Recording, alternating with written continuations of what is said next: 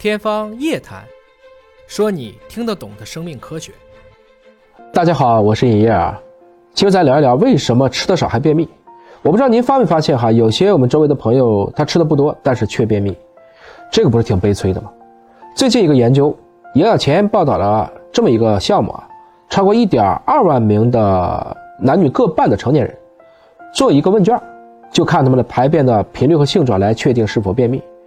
同时呢，也根据他们二十四小时的一个膳食回顾来确定他们每天摄入的热量情况，然后把便秘啊和他的热量情况进行关联分析，最后就得出了一个挺悲催的结论：中低等的能量摄入，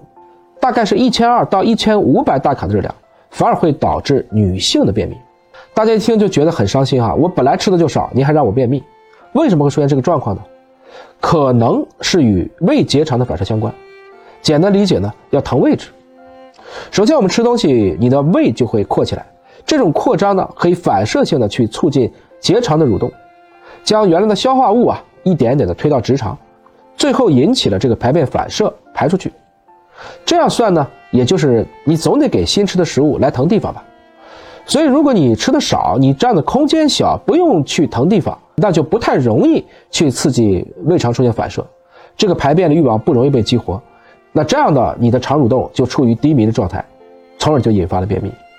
而且吃的少，肯定粪便就少，你达不到这个排放标准也不行，那总得去攒到一定的数量才能一起排出。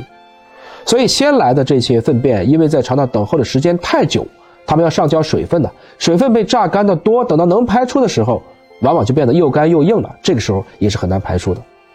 从这个意义上讲呢，我们各位爱美的女性朋友啊，包括体重管理的达人。又或者呢，可能牙口不好的老年朋友们，我们还要琢磨一下如何去调整下饮食结构，也不要吃的太过精细，吃的少的更需要去调节，利于排便，比如说增加膳食纤维的摄入等方式来去解决以上的问题。